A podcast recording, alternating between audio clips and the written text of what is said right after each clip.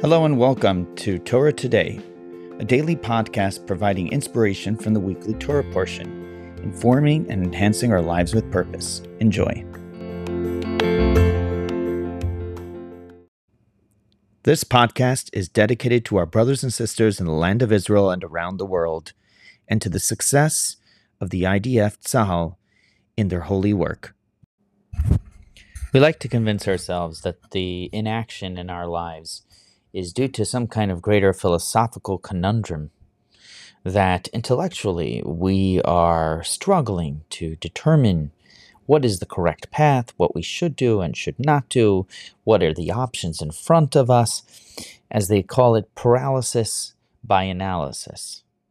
When in reality, our inaction is often born simply because of laziness and insecurity and fear of what will happen in the future. And we see this highlighted clearly in today's reading, the second reading of this week's Torah portion, Beshalach, where the Jewish people have now arrived at the banks of the Red Sea and see the advancing Egyptian empire approaching them. Of course, they are afraid and concerned, and they don't know what to do. Moshe has told them to journey. They were on a journey, follow me. But now, with the sea in front of them, they break into different groups, splintered in their philosophy for dealing with this moment. One group says, Let us just go back as slaves. At least it's what we knew. Another says, We should fight. Another says, No, just pray to God. And the fourth finally says, There's no life.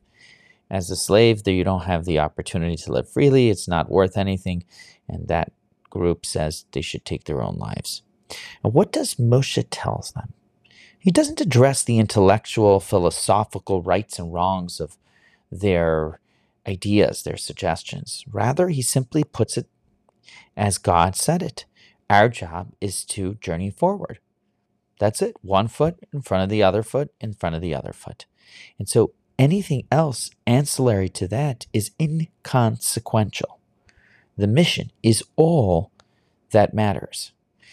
And whether we fully understand and grasp why we need to journey forward or we don't is beyond us. It's a valuable conversation, but never one that should hold us back from taking action, which is to move forward.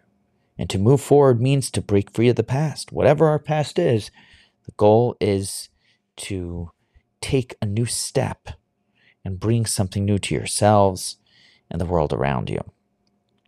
So, the next time we are concerned as to what action we should take or shouldn't take as parents, as spouses, as business leaders, whatever capacity it might be, the next time you are facing that crossroads, don't let your fear of picking the perfect answer hold you back from picking an answer and moving yourself and others forward. Action conquers all.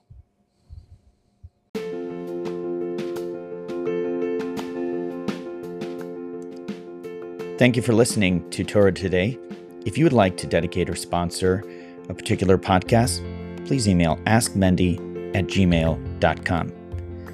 Thanks for listening and have a wonderful day.